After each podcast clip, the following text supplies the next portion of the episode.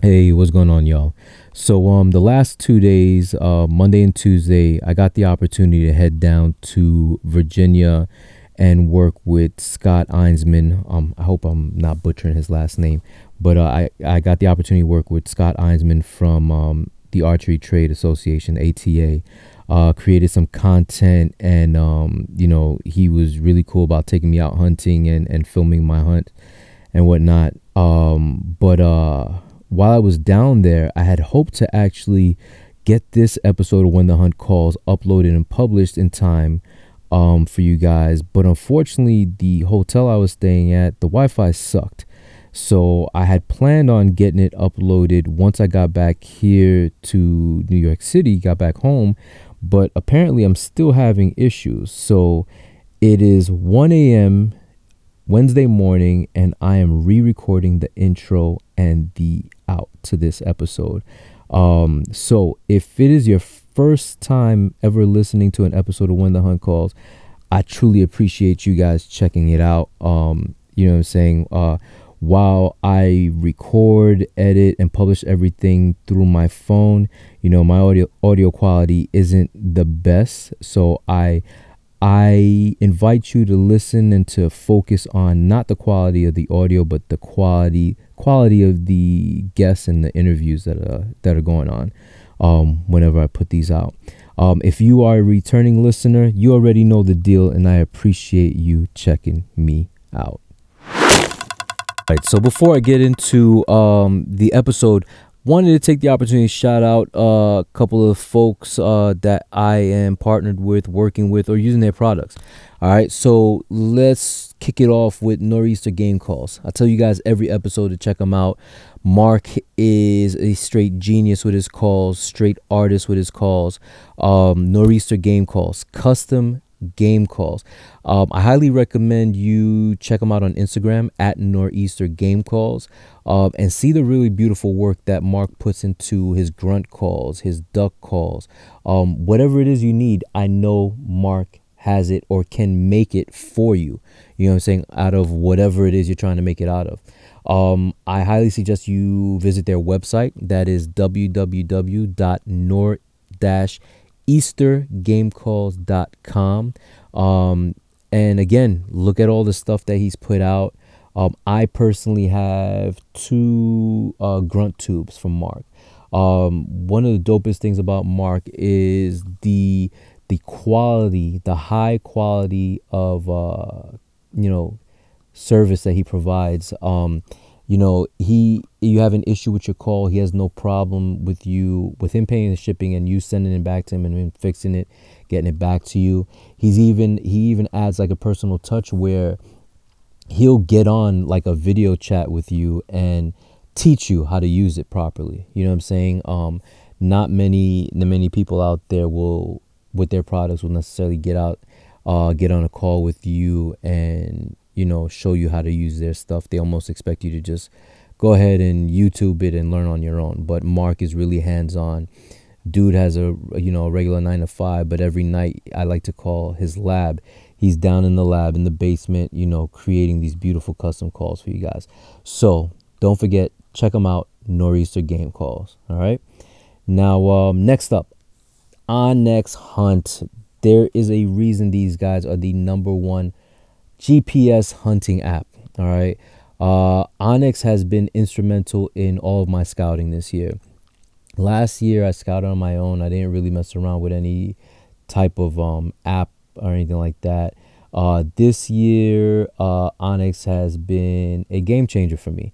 Um, from e-scouting at home on my computer, uh, just you know logging on to onxmaps.com to um to saving information there what i see to then pulling it up on my phone. Same information i just you know saved on my laptop now appears on the app on my phone. Um, i highly recommend you guys check it out. Uh, the app is available for ios and um, android so whichever you have you are good to go. But there is a dope new 3d feature that is in beta with onX right now. And it is only available for iOS users. Um, if you are an Android user, your best bet to uh, in order to check out the 3D feature is to go to onxmaps.com. Basically, go to the website on your laptop and check it out. All right. Don't forget, y'all. It is OnX apps, OnX Hunt app. I'm sorry. All right. Um, available for iOS, for Apple, available for Android. So visit the Google Play Store or the um, you know, the Apple the App Store on Apple and download it today. Remember, know where you stand with the onX Hunt app. All right, y'all. Welcome to episode 45 of When the Hunt Calls. All right, my name is Cliff Cadet. I'm your host and got some dope guests lined up for you today. Yes, I said guests because for the first time on When the Hunt Calls, I am interviewing multiple guests at the same time, and there's a reason for that. Uh, my guests today are three women who are the co founders of Long Island Babes and Bucks. Um, LIBB um, are is is a group of is an organization, if you will, actually that seeks to bring together women hunters and anglers from all walks of life. Um, and they're really really great. Um they're really all about empowering the the woman hunter the woman angler. Um you can see a lot of their content um on social media you know on instagram on facebook and whatnot. Um some really great women. So the the three women I am interviewing today, as I said, are the three co-founders of the group. Um, they are Jacqueline Molina, uh, Maria Estadio, and Julia Weisenberg. I hope I did not butcher her name. um, but uh, definitely check it out. I really hope you guys enjoy the conversation as much as I did. Okay, ladies and gentlemen, on the line with me are the founders of Long Island Babes and Bucks, and that is Jacqueline Molina, uh, Julia Weisenberg, and Marissa Estadio. Thank you, ladies, for joining me. Thank you for having us. Yeah. Yep, yep. I really appreciate it. I know um uh, a couple of you, if not all of you, are out hunting today, correct? Yep. Correct. Yep. all right. Any any luck out there for any of you? No, not today. No. I had right. uh, I had two does under my stand, but nothing that I wanted to take. Uh, that's a lot more than I've seen in the last couple of weeks, to be honest. Well, I, I, actually had an eight point buck and two does, but they were like past the 50 yard mark. And um, I got to see a hawk take out a squirrel again or attempt to take out a squirrel. Nice. And oh, wow. Kind of exciting. And then I got to watch a buck uh, actually do do a, a, scrape on the ground. Like, you know, he took his hoof and scraped. So I would never seen that like in action before from a stand. So it was kind of cool. Oh wow, that's awesome. I think that's probably one been one of the best parts for me as being a new hunter and being out in the woods is actually seeing um the wildlife cuz like um my first sit of the season, I actually got to see a woodpecker for the first time. So I, I, I, know it sounds it's probably like small time for you ladies, but for for me it was like, oh wow, you know what I'm saying? It never gets old. There's this one red fox that hangs out at one of my spots, and I'm always like starstruck when I see him. Yeah. Mm-hmm. Nice, nice. All right, so um, let's let's jump right into it. I'm gonna start with um, I'm gonna ask you three all the same question, but uh, I'll start with um, Jacqueline. Um, I want to I want to know um, what got you into hunting. Is it something? Is it like something of a tradition in your family, or is it something you got into as an adult? Like, how did that come around? So this question always kind of like makes me laugh because I don't come from a family of hunters or anglers. I'm the first and only in my family as of now.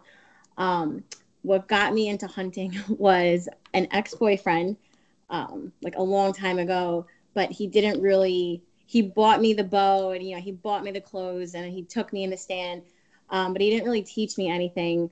I was in nursing school at the time, and I, I just remember just studying all the time and I would ask all the questions like, you know, basic questions like why do you have to get in your stand by like 5 a.m.? Why do you have to spray, you know, buck bomb or, you know, why do you do certain things? And he just didn't really teach me anything. So when that um, relationship ended, I really just, you know, really jumped into hunting and fishing and learned a lot of it on my own. And I had a really great hunting mentor Um, his name is Rich, and he took me under his wing, and he really, you know, taught me everything I knew.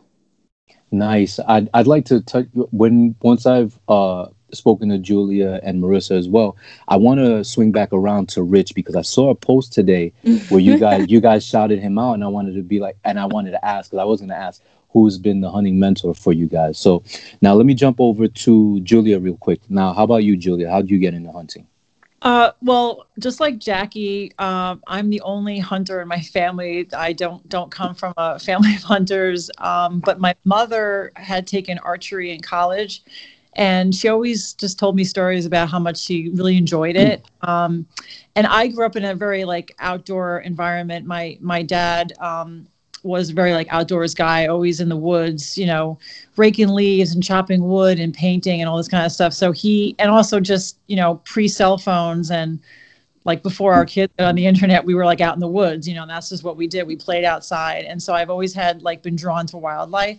And then, um, I left New York City in 2015 and I moved back to my hometown and decided I wanted to go back to like my outdoor living and my like natural roots. So when I did that, one of the things I just was always intrigued by hunting and just hard to explain, but like I always had this instinct that I would be good at it. I, I don't know why. Uh, I never watched anybody hunt. I just like knew about it and I knew that they were hunters on Shelter Island where I lived. And I got my license and then I was really like solo. You know, I didn't have a mentor then. I like Jackie, I have I have Doug, um, who's my neighbor up the road, and he's my mentor. Um, he's done so much for me. But before that, it was just me, you know, and it was like i'll dominate a sport. I didn't have like other women to ask questions of, and I just, you know, I practiced and I went to an archery place and just tried to get better at doing it. Nice. And um, you, Marissa?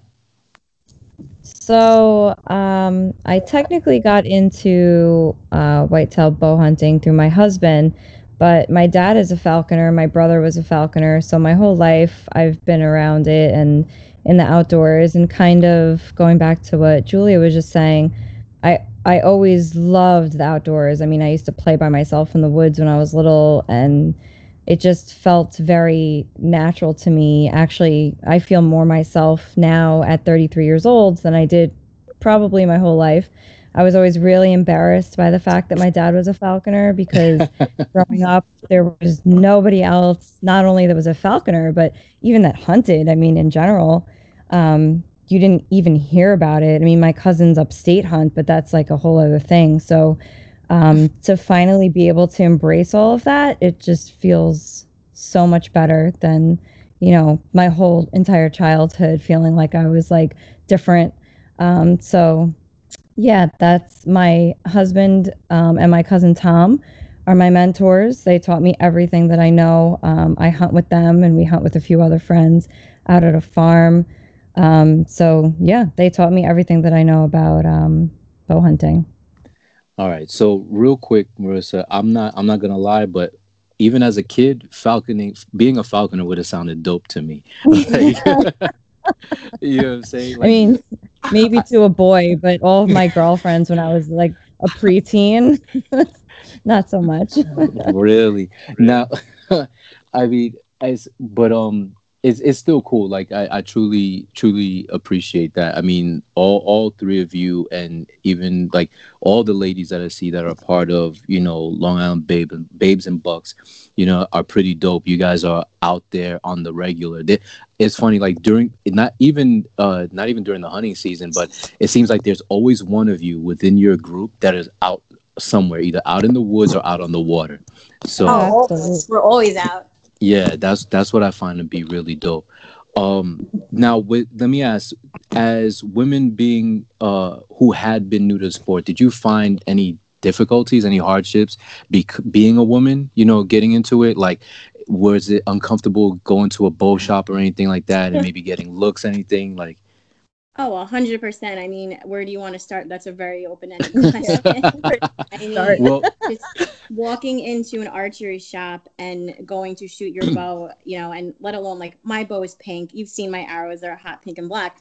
You know, I walk into you know my my local archery shops, and you know, in the very beginning, you know, all the guys are just looking at me and you know they kind of do they do they take you seriously does she hunt is she just an archery girl like you know, they didn't really know what's going on. And then, and that's actually how Julie and I met. She was watching me shoot at Smith's Point Archery. Um, but yeah, there's there's tons of like, I guess, issues with being a female hunter, and especially like I hunt alone predominantly, and um, just even getting hunting spots. Sometimes like the guy will be on board, like, yeah, you can hunt my property, and then it's like as soon as the wife or girlfriend or partner takes a look at you, then it's like squash. It's like, no, you can't hunt here. So it's, Oh, it- wow. you know, that definitely happened. And then um, just even in some of like the hunting pages, like the male run hunting pages, you know, I remember I posted a question asking, you know, I'm looking to change up my broadheads. What does anyone recommend? And I just got like slammed with like the friend requests and then like the guys in the DMs, like, and then the, the people saying that you don't really hunt, you're just here for attention. Like, Oh, who geez. is waking up at 4 a.m. for attention to go in the woods? you know, so there's all kinds of things, and it's it's just like, you know, even like the other day, like I made a post on my social media just because it's just I'm just so sick of like all the comments we get, like people constantly telling us how to hunt, how to fish, what to use, we're doing this wrong, you know, but you know, it's just I don't know. So in that sense, yeah, there's just a lot of you know negative. even down to like Yeah. there's just so many things like even with all of that aside like down to the clothing like selection you can't just walk in the store and buy something. You just can't. And even right now with covid forget ordering it online like it's it's impossible to like stuff like that too. It's just really hard to um deal with it as a woman. Like it's just not easy for us. Like everything is just a challenge it's just Yeah, not available The, the clothes are baggy. Nothing really fits a woman's body, and it's you know Well, you you don't guys, feel. think, you guys think you got a problem. I mean, I'm like six two. so Yeah. imagine like how horrified I was, like walking Yeah. into like the guys section. They're all looking at me and they're like, "What is she doing here? Like, why is she buying in this rack? Like, uh, because her height, dude." And I got to buy clothes. wow. Well, but it's, real so it's it's an intimidating sport to start. So if you're a female and you don't have any male friends or a boyfriend or a husband or you know someone that knows it, it's definitely very intimidating and scary. And you know that's where Babes and Bucks comes in for a lot of these women. Yeah, See- I I felt pressure like, even though I, I didn't have as negative experience, I'd say, but I'm I'm from a very small town, so I feel like I had that advantage. Like if I lived in a larger like suburb or city, like Jackie and Marissa do, I I'm not sure if I'd had the same positive experience, but I felt like I had to research a lot and I had to read up on everything so that I wouldn't look stupid when I went to go talk to some of the guys in my town. Like, you know, I just wanted to like not sound stupid. So I'd read everything and like watch all the YouTube videos. Like, Mm, I I can totally relate. I can. I apologize for cutting you off. Um, but I I can totally relate because um I spent the last year diving deep into podcasts just so I can learn the terminology. Just so when I ask questions, I wouldn't feel stupid, or if I go into the shop, I wouldn't feel like an idiot or anything like that. So I totally get it. But um, I didn't think about the challenges that um that you're facing in terms of like uh gear, in terms of camo and stuff like that, all that clothing. Um just just a plug real quick, I had a young lady from Texas on. If you guys aren't following her, I would highly recommend. Um she goes by the name Hannah the plus size hunter. oh yeah oh yeah, follow. she, we follow her. We posted her before. She's great. I've Yeah. We've, um, we've um, spoken with her through Instagram. She's great. Yeah, she is uh, really great, and um, it's funny because she she started that page because of the fact that um, you know, being uh, a plus size hunter, she was having difficulty finding clothing for herself. But then she's had other people reach out to her because not only being um, you know, plus size, but either being too short or tall, or you know, so women hunters have vibed with her on another level. So that's pretty cool. Oh, absolutely. All right. So um that will bring me to, you know, what got you guys to start Long Island Babes and Bucks? so okay, do you want the whole story? I, I listen, if you got the time, I got the time. I'll keep it. I'll keep it short. It started. It was August of last year. I was shooting at Smiths Point Archery, and Julia was a few lanes over from me. And like first I got excited because there was another girl in the shop. Um, we, yeah, you don't know how exciting that is. So she was kind of watching me shoot, and she she complimented me in my shooting, and you know I was kind of watching her shoot a little bit, and then you know Julia was super friendly and nice and approached me, and we just started talking about hunting, and she had told me this was her first season, and um, so we exchanged numbers, and then over the next few weeks. She kept asking me all these adorable questions, like, "Where do you put in your backpack?" And then so finally, I took all my items out of my backpack and took a like a. I stood over them and took a picture and I sent it to her, and she would like screenshot back like, "What's this? What's this? What's that?" Um, you know, she was very inquisitive, which I love that because it was just exciting to have another female hunter. Um, and then Marissa had just gotten married, and she posted a dope picture of her and her husband um, in her wedding dress and his his tux or suit, and they were both shooting their bows. So I complimented her on that and then her and I started messaging a little bit. And then shortly after that, Ju- what? As a social media friend. yeah. shortly after that, Julia was approached um, to be in the New York Times article about female hunters tackling the the over deer population. And Julia had asked if I wanted to be a part of it.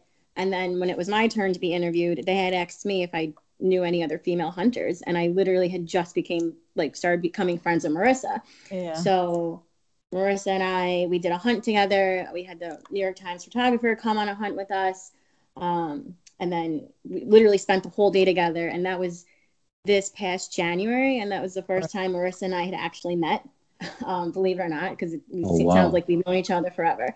Um, so then from there, once the article dropped in February, like we knew that we had to do something with all this like energy and you know anything that was going to come out of it. Like we knew we had to kind of like do something with this. Um, so i we started the long island babes and bucks and we wanted it to be a place where um, women can come and just hang out and just fish and hunt and just you know like any typical like hunting or fishing social media group that's what our facebook group is about. And it's just a place where you can be yourself. You can be girly you can be um, you know, a tomboy, you could be whatever you want to be, but it's a safe place um, for women to do that. Yeah. To ask questions, to not feel embarrassed, and, Right. you know, to get another woman's opinion instead of having to ask a guy. A lot of women feel more comfortable with that. And then it's also opened up like opportunities for some of these newer women hunters who are just getting started. Like they've actually paired up and or we've, you know, Mhm. given opportunities or ideas of where to go or how to get started or who to ask. So it's really I think it's actually started them like on the path to really hunting as opposed to just talking about it. Yeah, and then Yeah, from there, There's we even a lot of girls that, like, especially being on Long Island, there's definitely more women here in general that fish rather than hunt. And we have a fair amount of women who are now getting into bow hunting who I honestly don't think would have thought about it beforehand. But because there's, you know, a community of it now, they're like, oh, you know, I guess I could do that. Like, why not? I fish. Why don't I try to hunt? And And it's just awesome to see Yeah. like so many of our friends like getting Mhm. involved in it. And one Yeah, of the things I was like we- only a hunter, and now through the our group, I've met other women who are fisher who fish, and they've taught me to fish, and I was never a fisher, like never into it. So Oh Great. Wow. one of the things that we also want to like hammer home is that you don't need a man, a husband, or a partner or anyone to do these things. That you can Right. do this on your own. There's, you know, myself too, entering hunting and fishing. Um, you know, I started off just basically fluke fishing, and now I'm, you know, going tuna fishing all the time, thresher fishing. I'm hunting bucks by myself. I'm doing it all by myself. But it, you know, we just want to show women that you don't need someone to do all these things. You can learn and do it yourself. And now there's a growing community that has tons of support from you know everyone, and it's just amazing. You know. yeah, No, that is that is awesome to create such a support system for women. Um, you know, especially out east, out on Long Island. That is really great. Um, I can totally, totally understand. Um, it's so great that you got that you ladies, I should say, um, you know, met via social media, um, bonded over archery, and then you know, you guys have taken it to the next level. So I really, really commend y'all. Thank. Um, thanks. No. no doubt. Um, so my, I'm curious, uh, Julia, real quick. So how did that um New York Times article come about? Um, so the woman who was the author of that uh, article, Charity Robey. She lives on Shelter Island, and she's a reporter for our local paper. And I've had a long relationship with her for many years.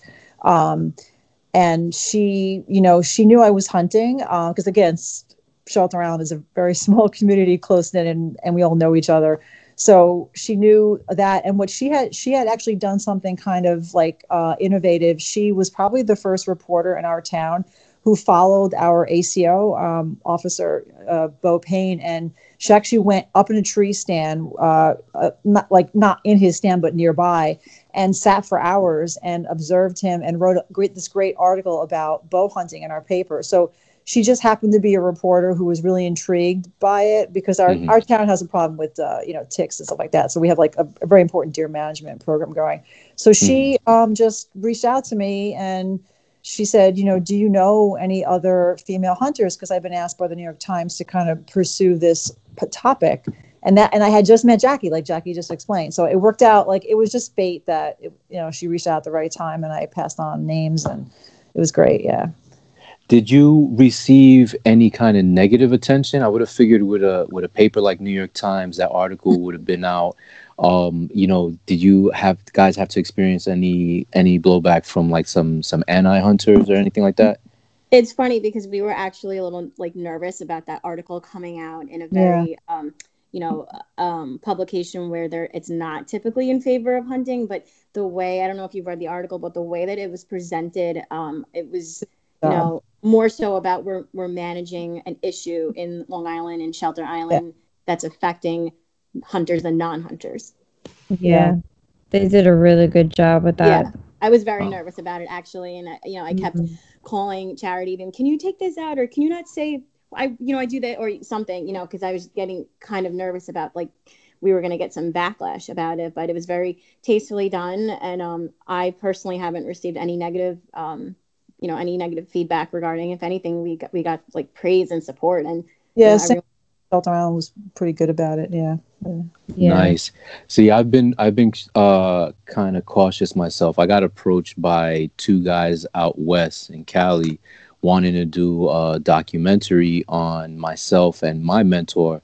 Um, but uh, truthfully, I it, it seemed kind of sketchy to me from the get go, and it being my first real season that you know I'm doing things, even though I'm not getting out there as much as I'd like. I'm still doing things way better than I did last year. So um, mm-hmm. I didn't mm. want that messed up. So I kind of squashed that. So, but I'm glad to hear that your article got so much positive, you know, attention and it, and it was done the right way. So congrats to that. Um, Thank you. Is that article available anywhere? I just want to make sure because I'd love my for myself and my listeners to be able to. I'll attach a link to the show notes and share that link as well.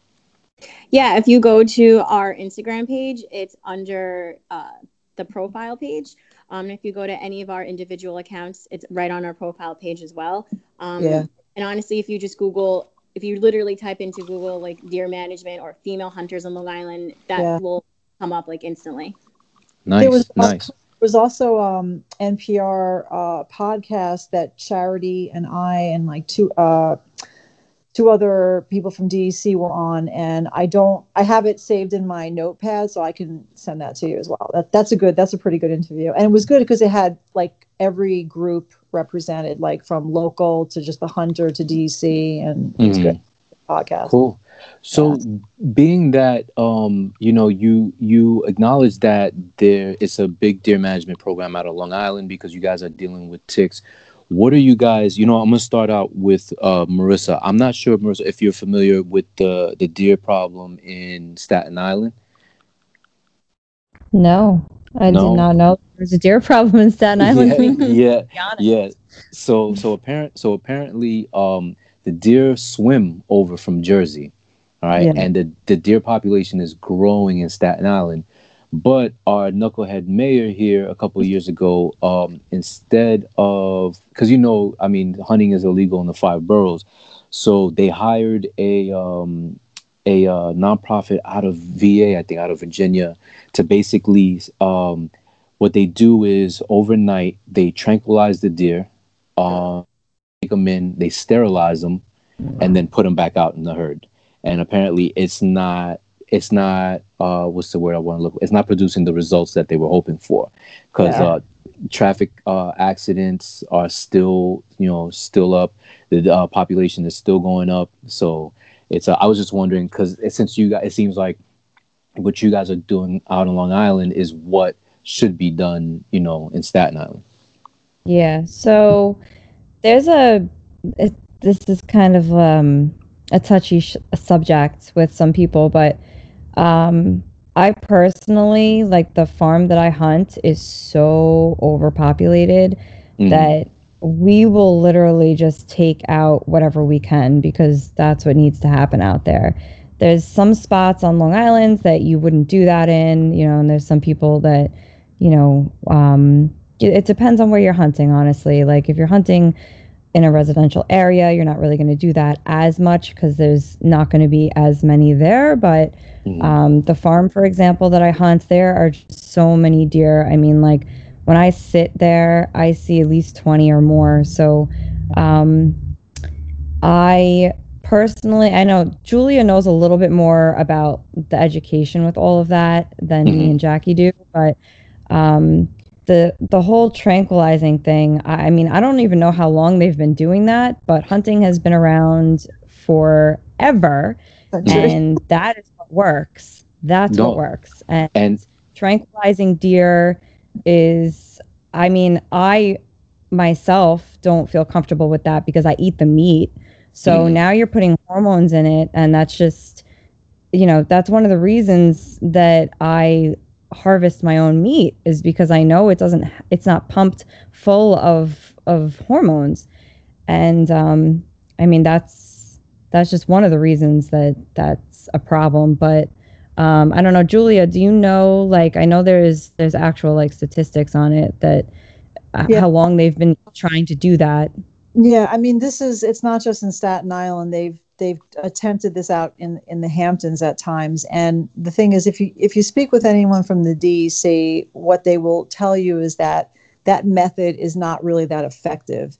Mhm. Um, because like it's like she just said, um, sometimes they'll do the tranquilization and the the sterilization, but they don't know like what phase that deer is in. So sometimes the deer can actually be pregnant, and then they tranquilize them. So they're preg they're they're pregnant, but they can't give birth. And and also the other thing is that like like we just said, hunting has been going on for centuries, and it is the traditional historical way of being conservationists, of keeping nature in balance. And most hunters are community invested. Like they're they're not just trophy people. They're people that are going out. They're using the entire animal. Like in my case, in my hometown, and I know other townships as well. They have a venison donation program. So a hunter is like in the woods. They're they're attuned to nature. They're respectful, and they're also, frankly, all their equipment and their their their license uh, that, that they pay for and their dues and so forth that all goes back into our government to work on preserving and conserving land so all that money that we that we get from all these hunters across the nation it's going to something good it's going to preserving our, our forests and our wildlife um, not to mention like all the destruction that deer cause not with just automobiles but de- deforestation so these are all things that people don't always consider they just look at the animal and say oh well you're hunting yeah but we're we're doing it in the most hu- humane, effective, like giving back to the community. When you take that meat and you serve it to someone who's in need, that's like the cycle of life, you know. Mhm. Um, rather than this is just my opinion, calling in an agency or an organization who sends in people from another state.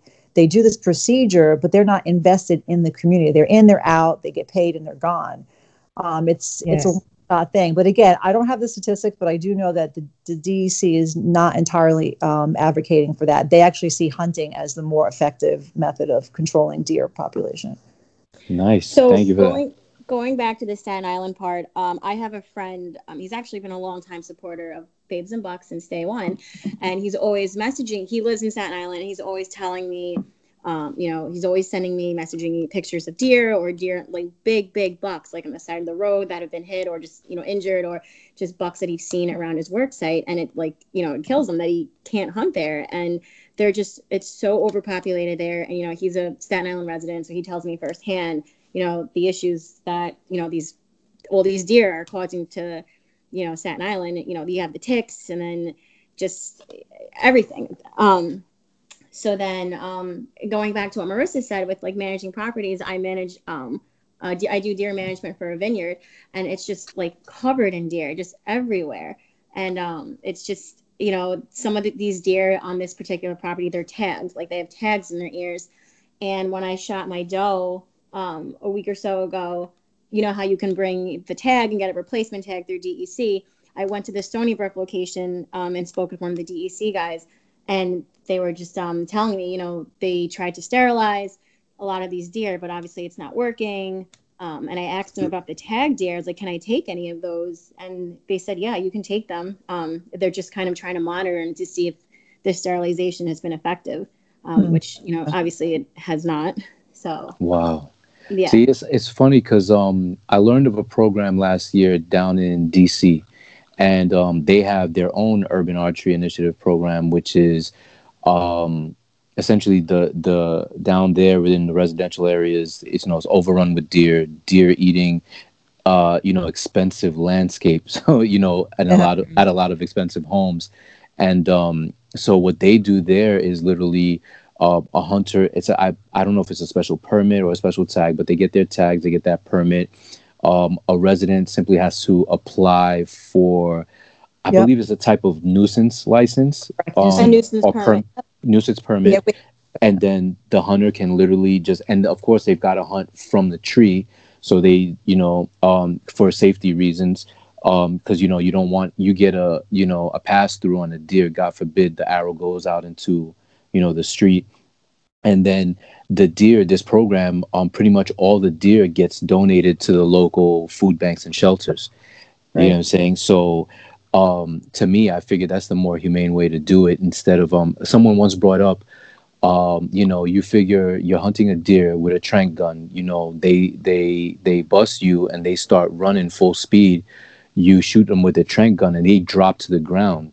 You know, saying chances are they're they're breaking their legs, they're breaking something hitting the ground there like that at full speed. You yeah. know what I'm saying? So it's uh it's just weird to me. Um, I'm not very happy with our mayor out here, but that's a whole other conversation. Um, we'll go to the uh, you know, you brought up if like a broken leg like that. Um, I hate seeing an animal suffer, and mm-hmm. that's that's a whole other thing. Is like we're in a very suburban area, and there's a lot of deer that get hit, and you know something I hate more than seeing a huge buck dead on the side of the road is seeing one walking around injured. And I have one on my trail cam right now that can it doesn't put any weight on one of its back legs. I mean like not even a little bit. It's basically walking with three legs and I just I want to see it just so I can take it out. Like it's terrible. That it's obviously in pain. It's clearly in pain. And mm-hmm. that's you know, it it's it's something that I wish that I could stress to more people or that I could get through to more people that you know they're so overpopulated that they're getting hit by cars. And you know you don't you don't want to see that. Yeah. No i agree. I agree. All right. So you know what? I want to um i'll start with marissa with this this next question. What if anything um and i i hate to make it negative but i like to kind of shed light on maybe some negative things with hopes of proposing solutions whether it's with you ladies or through social media but what if anything about the hunting industry or the hunting community kind of ticks you off? Like is there anything right now um any issues uh again with marissa i'm starting um that that kind of bugs you that you see within the community or the industry? Um well with the industry definitely female clothing which we already touched yeah. that's like instantly like that's always a problem. Um, but I would say the community is pretty good. Um, we obviously started the female group because we didn't feel entirely comfortable in the male group, so that kind of that speaks to that a little bit. But um, I never really had any negative comments, so I I can't really you know say anything bad. Um, I don't know if like the other girls have experiences, but I I don't know. I don't really. I think that it's great. I like I said earlier, I kind of grew up my whole life feeling like this was who I was, but was never able to express it or or tap into it. Mm-hmm. So to me, it's just all positive. But um, I'm also married, so I think I have a little. I don't know. I get approached a little differently, maybe. I guess I'd say. Uh, people, you know, they don't really have an opinion about what I'm doing because they probably think that somebody's going to be backing me up and telling them to shut up. So got it, got it. Um, Jack, Jacqueline, same same question. Um, I, you know, I, I guess in the community, it's just um, not being taken seriously. I, I felt like once I've gotten, you know, my first couple of deer under my belt, especially when I got my my six point buck last year, um, I felt like then I truly got, I guess, I earned the respect of like male hunters, and you know that they they realize, oh, she's serious, um, she's a real deal. So it's just frustrating that like I, as a woman, have to prove myself as a hunter, but you know every guy out there can go and take tree stand selfies and never shoot a deer, but they're they automatically have the respect. Right. Um, mm. So there's you know that sense, and then just having to um, you know, I'm uh, if you've seen my personal account, I'm I'm very girly, so it's like you know you'll see me in the woods with makeup and my nails done, and then you know you get the hmm. comments from the guys, and it's like it's just funny to me because I'm still whacking deer and catching fish, regardless of you know if I have makeup or nails or not. It's just yeah. Let's am, so. put that out there right now. That's a total myth. I have seen deer every time I've sat with makeup on. Has no effect. Yeah, so no, hold on. So so what is it? So they what they what do they tell you that uh you can't you can't kill any deer with makeup on? They're like, why are you wearing makeup? It's like, why do you care? like they get like I don't know, like it's it's like the funniest thing. It's like you can't be a girly girl and hunt, or you can't be girly and fish, or it's like I don't know. They expect you to look and act a certain way, I guess. So I don't know. Um, what? All right, you know, you know what? Before I jump to Julia with the question, I gotta ask: Do you ever, do you give uh Jacqueline? Do you ever get any crap for your bow? Being pink, uh, be having pink on it, you know, saying anything like that? Oh, 100%. And then I just um, I show them my six point buck and you know the, the, the, doe that I've taken and all the hunting spots on private property that I've accumulated be- because of you know people respecting me. But yeah, you know, it's same thing. And you know, my I, I fish with the pink rod and my my extra tough boots are pink. That's just who I am. That's not going to change. And it's you know that's it. Nice. And uh, Julia, same question. Any any issues or anything you think the the hunting community or industry could work on? Well, not related to gender, but just the hunting community, you know, overall. I, I guess I was just thinking, like, just like any profession, like, you know, there's extraordinary teachers, and then there's teachers that are awful, and you know, there's good drivers and poor drivers, and every group has this. So there's always those unethical hunters, you know, people who are like stealing trail cams and taking down, you know, stands or stealing equipment hmm. or, you know, showing pictures. Gotta love when your stand is stolen. Yeah, she had one. oh wow! I mean, it oh, just yeah. it just makes like us good hunters, both ma- male and female, who are really like ethical and we're out there and we're we're we're trying to like I always tell people like when you're going out there you are representing like everybody like and his neighbor like you're you're representing yes. the whole hunting community so mm-hmm. crap right like you know don't don't do something stupid and get caught and have somebody show it and then it makes the rest of us look bad so and that's one of the things i learned from my mentor and like now i'm i'm becoming like a, a dc instructor so like one of my the little sections that i like to teach are on ethics because like i like to say that like you know when you go out think about go through your checklist think about what you're doing. Like is that a ethical shot? Do you have your equipment safe? Like don't be stupid because you're going to give us all a bad name. So uh-huh. i think yeah jerks that are still around you know maybe. Nice. Now you you touched on something um real quick. Uh you touched on uh mentors. Um i wanted to i wanted you guys to i wanted to give you guys a, a I guess a couple minutes to talk about your individual mentors, or I mean, we could touch on, I believe, Rich. Um, mm-hmm. for you, for you, Jacqueline, like, yep. um, how important do you believe you know hunting mentors are, and what qualities do you think someone new to hunting um, should look for in a mentor? Oh, I think a mentor is a great place to start, especially if, if you have no other connections and you have no idea what you're doing. Um, you know, Rich has been a great mentor since day one, literally showed me how to put my harness on properly, you know, how to climb up climbing sticks. You know, he's put me in some sketchy stands and hang ons, and he's definitely made me the hunter I am today. Um, and, you know, he was definitely tough on me, but I definitely appreciated that. Um, as far as qualities, um, you know, you definitely want someone that's an ethical hunter, that's an honest hunter, that's going to, you know, teach you how to do things properly the, the right way that's receptive to all of your questions that's supportive you know um, that's going to really just hands-on show you how to do everything. You know rich really showed me hands-on how to field dress. You know i was doing everything myself with him you know standing over my shoulder. So it's important that someone really just kind of throws you in there with while supporting you. And you know I, t- I talk to rich every single day. You know we talk all the time and you know it's just um that support system you know Hmm. Um, Julia, you mentioned, I believe it was you that mentioned the gentleman by the name of Doug. Yeah, Doug Sherrard is is my mentor from Shelter Island, and uh, he actually lives up the road from me, which is kind of convenient. Um, so you know, if I get a deer, I can just immediately text him, or vice versa. And um, like like uh, Jacqueline just said, you know, because like I've used the word mentor with him and he always jokes like that's silly. Like when you say mentor it like implies that like I've reached such a level that I know everything and he's like and he doesn't feel like that. Like he said each season he's always being open to try something new and to learn a new skill or to you know explore something in hunting and so he's kind of instilled that in me. Um, he also taught, taught me how to butcher.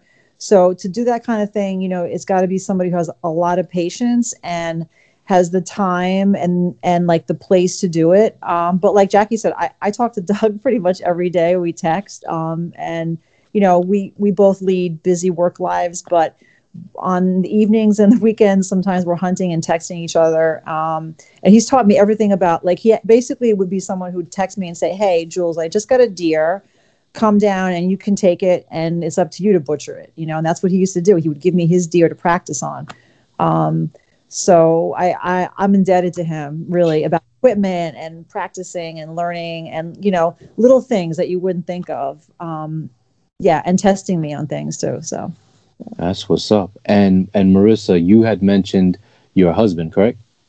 Yeah, my husband and actually my cousin Tom. Um, so they were primarily who I started hunting with. Uh, that's the farm that I hunt. Actually, it was through my cousin. So my husband and my cousin became very close through hunting, and um, we all we always hunt together. But same thing. I mean, even before I was hunting, they would have me involved in everything else. So every time they would come back with a deer, or even when I was just sitting with them and I didn't have a bow yet, and I was just sitting to like see what it was about, and we'd track deer, and you know I'd watch them field dress. So kind of just getting into it even before I knew I was going to be into it um, and them teaching me everything. Um, you know, they're they're both really patient and really awesome at explaining everything to me without making me feel like, why don't you know that? You know, like they they're very thorough with it all and um, just super awesome about encouraging me and pushing me. I mean, that is one of the one of the things you would definitely want in a mentor is somebody who is going to push you to that next step that you did not think that you were capable of. Um, so, like for example, the the climbing sticks, like I could not do the lone wolf climbing sticks at all. Like I was terrified. I would climb them and then when I would get to the top, I was like so afraid to transfer into the stand and like a year even a year ago like i would still freeze when i got to the top and was like about to attach myself to my harness. And now i can do it like no problem. So like there's just you know if it weren't for them telling me like you can do this you don't need to be in a ladder stand you don't need you know whatever um, i wouldn't be able to do it. So a mentor that's like the positive reinforcement telling you that you're able to do it is really important Nice. Yeah, they really are just our biggest cheerleaders. Aside from like hmm. the Babes and Bucks girls, and you know me, Julie, and Marissa. We're, whenever we're in a hunt, we're always group texting each other, and you know it's it's great to have the support of a mentor or someone that's supporting you hunting, and then also have you know the girl support as well. Nice. And Marissa, can I ask, uh, between you and your husband, who's killed the biggest deer? Easily him multiple Oh. times over. We're still trying to work on getting me a buck. we have a, we have a bunch, but this is only so this is my third season hunting. My 1st Mhm. season, I literally didn't see a single deer. And I mean like not even from a distance. I didn't see anything. I was about to give up. I was like this is ridiculous. Like this is what hunting is? And he was like no, like not what it is. So then um, last season, I saw a decent amount, not every time I sat, but a decent amount. And that's when I, I got my first deer. And then, um, so this, this season, we're really hoping for a buck for me. Nice, nice. So, um, all right. So, I had asked you, you ladies, you know, what was something, um, you know, an issue or something negative that you had noticed, maybe about the hunting industry or the hunting community. But I want to flip it now, um, and make it more positive. Like, what's been, um, I guess, one of your most positive experiences in regards to the hunting community and the industry? Um, we could start with, um, with Julia. Hey, it's been like a form of relaxation a de-stressor because I have three kids and I work a lot. and just it's something about hunting, um, you know, focus. You know, archery requires you to really like be still and super focused. And I find that like as a way to like let go. And then I kind of got got back into writing poetry. Like I said on another podcast one time that each time I go to hunt, I write poetry, and for me, that's my relaxation. Like I just I escape in there, and everyone has to leave me alone. Sometimes I don't even go on my text, and I just shut the world out, and I'm in the woods. And so for me, it's like not just hunting for like service your community and the competition, but it's also you know these things go. Now, it's like total pure downtime. Got it. Got it. All right, Jacqueline. What's uh what's your like most positive experience when it comes to the hunting industry, the hunting community, or just hunting in general? Um, I would just have to say the support and the, the encouragement, you know, and the motivation um, that I've gotten from the community, especially like over the years, you know, my personal friends and, you know, whoever's friends with me on social media, they've really accepted who I am as a female hunter and an angler. And this is what I do. And, you know, from the months of October 1st to January 31st, you're pretty much going to see all like my hunting pictures. And then, you know, come like April to August, it's all about fishing. So it's just really cool to see people supportive and, you know, encouraging and motivating, um, you know, your, your passion. All right. Before before I jump over to Marissa, I gotta ask you, Jacqueline, why do you guys out on Long Island get to hunt till January thirty first? That's not fair. Why, why do we get to hunt? I just wait. I'm supposed to be. That's normal hunting. yeah, because because here, I mean, the rest of the state, I think, uh, gets until December, mid December to late December. But I gotta ask, like, Oh. yeah, like you guys on the island get till January thirty first. You're the only Oh, ones so in the when- state that go. So non-residents like Nassau too? Say it again. Do you mean like Nassau County as well? No, I think it's everyone in Long Island, Nassau and Suffolk. It goes to it goes till the thirty first. Thirty first. Yeah, I'm but not yeah. sure. I'm, Yeah. I'm honestly, I'm not sure. I don't know if it has to do with do, like if our tags cost less or more than because we're residents. I don't know. I mean, it, it could just be like a county thing. I'm, I'm honestly not sure why that is. yeah, because Westchester goes to December thirty first, and I think the rest of the southern zone is a little bit earlier than that, and the same with the earlier. northern zone. They Yeah, think- start earlier in the south too, but um, yeah, they think they start earlier and they end earlier. But we actually, I mean, we could break into a cliff, but technically, if we get the nuisance permit, they would go to March thirty first. Oh wow, Yeah. wow! I think I gotta move out east. Wow. gotta move this way. yeah. Um. So jumping over to Marissa, what's been your um positive experiences when it comes to hunting, the hunting community, or the industry?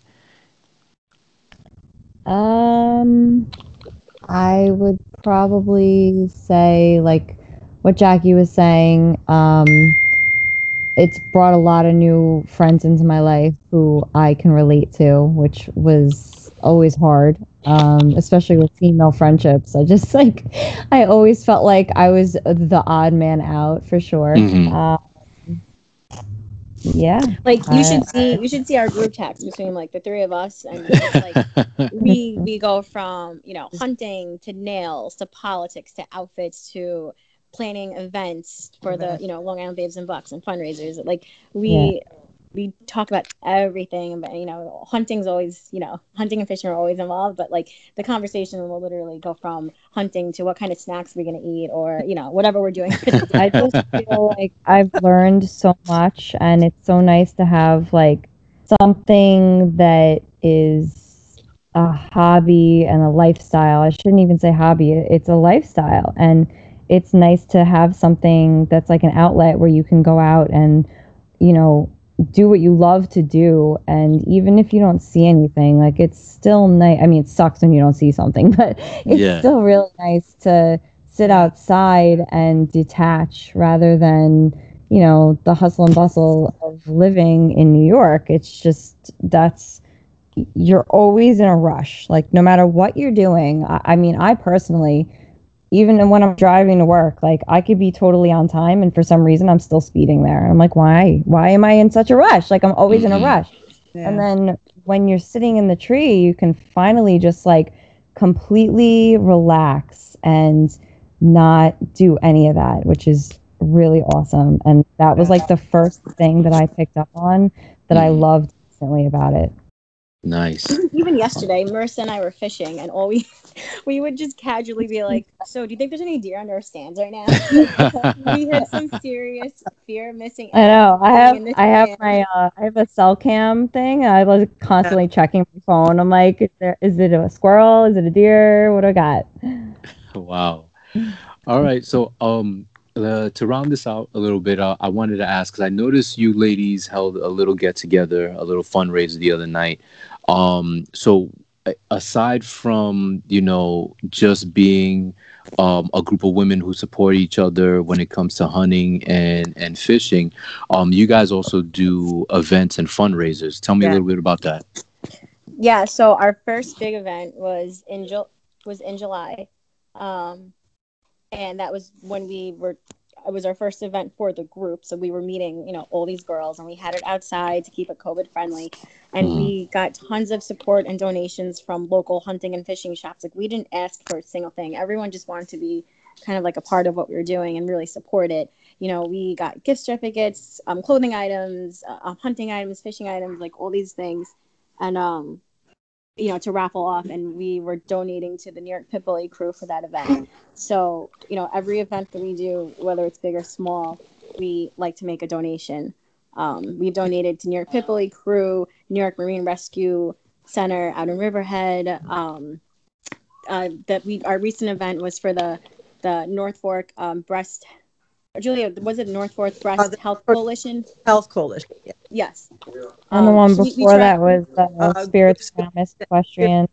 That's Yep. and, And then, then we had a shooting we had a we- shooting competition with with guys and girls and we donated to vet pets and they find Yeah. dogs um, and they train them and they give them to veterans that suffer from ptsd and like other mental health issues Wow. All right. Nice job, ladies. So, um, I'm gonna ask um one final question, and um, I'm gonna ask from each of you. Um, starting with Marissa, what is one tip, one piece of advice that you would offer to um, a new female hunter, someone who's who's maybe just who who may be an archer or who's not even into archery, but is is possibly interested in hunting? I would say, um, just to any new hunter in general, sit with somebody first. You know, like uh, especially if you didn't if you didn't have anybody in your family that influenced you, if you didn't grow up around it, I would definitely try to just sit with somebody one day um, out in the field to get a feel for what it really is, because you're not going to see something every time. It's not just a quick in and out. There's a lot of um, preparation. So I think it's important first and foremost to really understand what it is because like I said it is a whole lifestyle. Like I shoot my bow all year round and I love it. Like I love archery in general, but just aside from that, the whole um, being a hunter, you know, it's it's not just a seasonal thing. You have to live it. So I would definitely say um, know what you're getting into first before you actually dive into anything. Got it. Julia, what's your tip? Um, that when people are sitting in the hunter ed course, um, oh, I can't wait for like this. yeah, there's going to be a lot of things you're going to hear, and and you know, like I'm just thinking, I was sitting there saying, yeah, I guess that makes sense, and I about the blood trail, and if it's shot here, and if it's shot there, and how's it going to look, and this and that, and then you get up there hunting, and everything that you think you learned, like book knowledge, just gets thrown out the window, and it's like say like the stuff that you learn will make better sense once you go through the actions and do them. And then all of a sudden you're going to be like oh yeah that's what he was talking about. Like how i really did it. You know? So i would say give yourself some, like just give yourself some time to like really experience it and then it'll make sense to you later. Got it got it. And jacqueline Um, I would I would suggest just you know having confidence and you know be proud to be a hunter, be proud to be a female hunter. Um, you know, there's two twin girls, Ava and Ariana. They're Marissa, how old are they? I think they're 12 or 13. Well, they're yeah. young, and you know they tell me you know they're little that, that they don't have any girlfriends that hunt, and they their mother loves bringing them to our events because you know they they have a place to come, and we've had other girls say that now they have a place where they fit in. So you know, it, be confident in who you are as a female hunter and angler, and don't let anyone tell you otherwise. And also, don't get in a new relationship right before hunting season. Unless unless that person's a hunter. Oh, Yeah. a hundred percent, a hundred percent.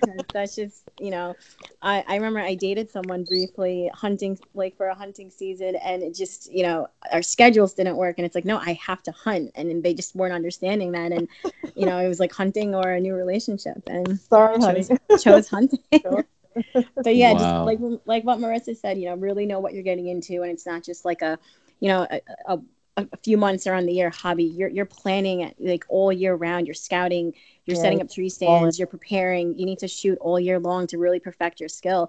It's not something you just emerge on October 1st and you just start, you know, whacking arrows. Like there's a lot of preparation and skill that go into this, and it's something that needs to be fine tuned all year round, not just a week or two before opening day.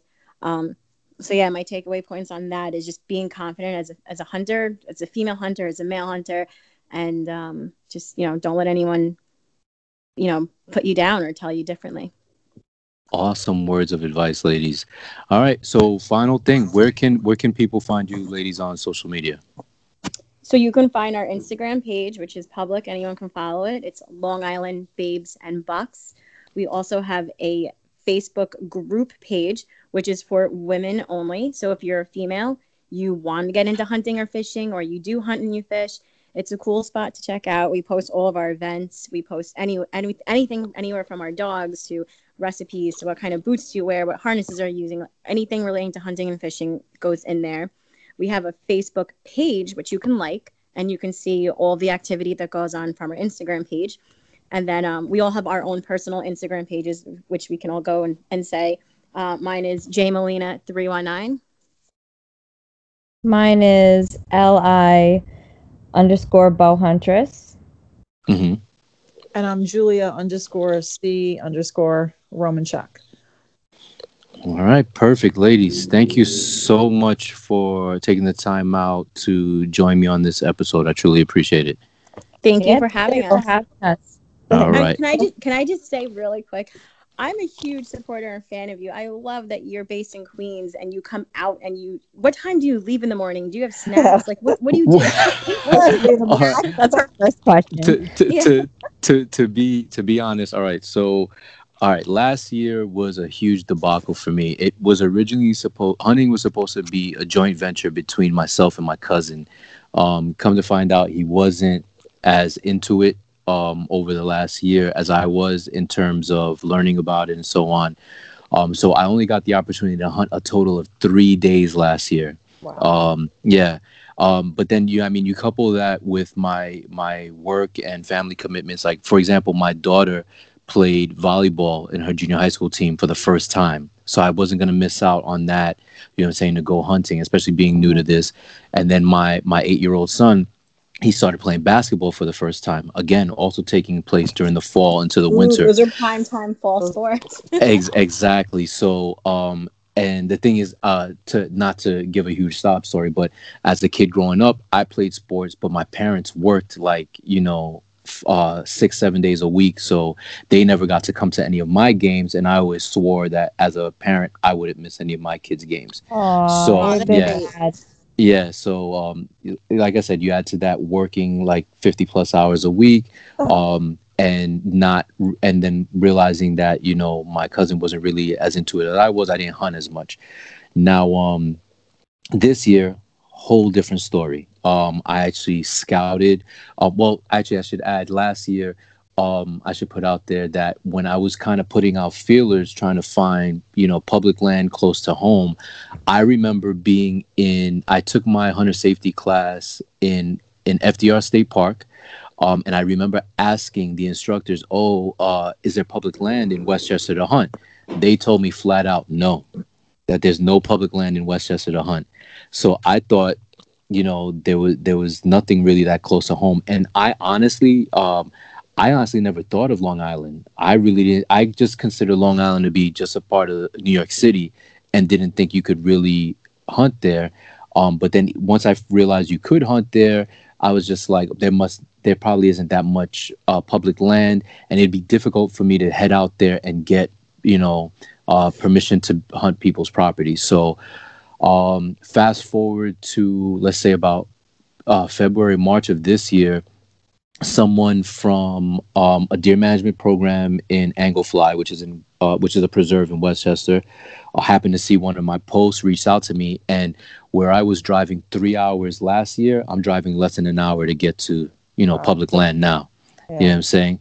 Good. So um, I'm having I got the opportunity to scout it about like three or four times, um, and eh, I'm just having fun with it. I'm learning. I mean, I don't That's get to. Yeah, I don't get to get out there as often as I'd like, but each day that I'm out there, I'm soaking it up, learning what I need to learn, um, and just enjoying the experience. And um, and in all honesty, th- it seems like uh, Urban Archery NYC, uh, if I'm correct, will be growing. I've got um, yeah, Jackie, uh, Jacqueline. I'm sorry. Um, you responded to my post last week about helping, um, you know, Shaq out and whatnot. I, a lot of Yeah. people were, re- were really cool about helping out and whatnot. Um, so he's from the Bronx and he's got all his gear. He's even got he surprised the heck out of me because he just hit me up on in, on Instagram and was just like, I've got all my gear, I've got my tags. Where can I go? You know what I'm saying? Um, and the thing was, he was just being kind of um, he was just hesitant to pull the trigger on going out hunting because he didn't see anyone like himself that was doing it. Then he's got a friend. He already he already has a friend taking their hunting safety class. I've got another guy out of here in Queens who reached out and he'd like to take the first steps to just you know turkey hunting first, then maybe deer next season. You know what I'm saying? So uh, I'm hoping to, to to grow this into rather than just myself, um, it being a whole group. And the same way you ladies, you know, establish a support system for, you know, women to go to to feel comfortable and and you know share their experiences, uh, share maybe, um, you know, whatever pitfalls to avoid. community. Yeah, exactly. Um, I can do the same for people within the five boroughs of New York City who want to hunt and just aren't sure how to do it. That's great. Yeah. Yeah, absolutely. Um, So- you know, any if you're ever, you know, next time you're out here, you know, shoot us a message. We would love to meet up with you. Yeah. Or maybe we could plan a hunt with you. Um, it's it's great. Do you do you see a lot of um people like in your area in Queens um that that hunt? I, I like I have a few friends that live in like Staten Island or the Bronx, but I feel like I don't see so many, you know, like in the main like Manhattan or Queens. I've got I've got um two guys at work that I know hunt. One lives out in Bayside, Queens. Another one lives out east. I'm a driver for UPS, by the way. So um uh and then I've got there's uh some guys from Brooklyn I know that hunt. Um oh, that's great. Yeah, so it's it's it's growing. Like I've, I'm learning more and more about people because I it's like I wondered at first if it's just because of how um, you know, I think some people are worried about bringing it up that they do hunt because they're afraid of the the backlash they may get from the anti-hunting community. Um, so they don't necessarily share it on social media as much. But I'm realizing there is, albeit small, there there's a there's a pretty good contingent, a pretty good number of people within the five boroughs that do. I've yet to meet anyone in Manhattan though that hunts, but Mhm. I'm pretty sure they're they're there. Because even on my route as a driver, I've met I've met people in Queens that hunt, but they don't do it anywhere near here. Like they're all going upstate. They're all going up to the Adirondacks to you know what yeah, I'm saying. or, or Pennsylvania too, because I feel like Yeah. it's easier for them to get there than to Long Island. Yeah, but the thing is, it's it's funny because like um, I've mapped out like some of the places that you guys hunt um out east, and I realized like it's no different than where I'm going now. It's like an hour, hour and a half tops. Oh yeah. so Right. yeah, so um, and then and I've got another buddy who I took that same um, well, I, I he's not necessarily a buddy. I met him at the hunter safety class, and um, his mentors live out east, and Yeah. so he drives from the Bronx all the way out to um, where is it? Let me see if I can. Um, I'm sorry, bear with me a moment. That's gotta be like at least two hour, two and a half hours. Yeah, he goes out. All right, so this dude's from the Bronx, and he drives all the way out to Rocky Point to hunt. Oh Rocky wow! Okay, Yeah. Rocky Point's not like super out east, but it's Uh, still. But it's I guess for you Yeah, guys, I know. Yeah, but Sometimes but I don't even want to wake up to go 20 minutes to one of my spots. I feel So, but- this so he's coming from the Bronx and heading out there. You know what I'm saying? But that's because uh, a got, bunch of the guys he works with and the people who mentor him, they live out east, and that's where they hunt. So that's where he goes. That's great though. That's I, I love hearing from you like all different like the, the diversity, you know, different people hunting. And I know you wanted to wrap this up. I just wanted to touch No, no, really no worries. on Long Island Babes and Bucks. We're you know, we're a lot of these women are multicultural. Like I am part Hispanic. We have a few Hispanic girls, you know, so I love seeing women that are getting into hunting that maybe in their culture it's not really traditional.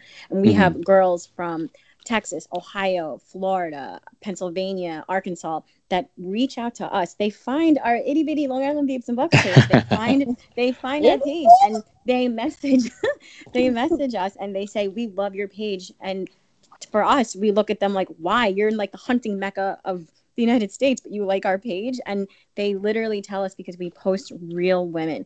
We we aren't posting and nothing wrong with those beautiful women in the bikinis holding the fish but they love seeing real women you know down and dirty like how Marissa Jenna and I when we go tuna fishing we're covered in tuna blood.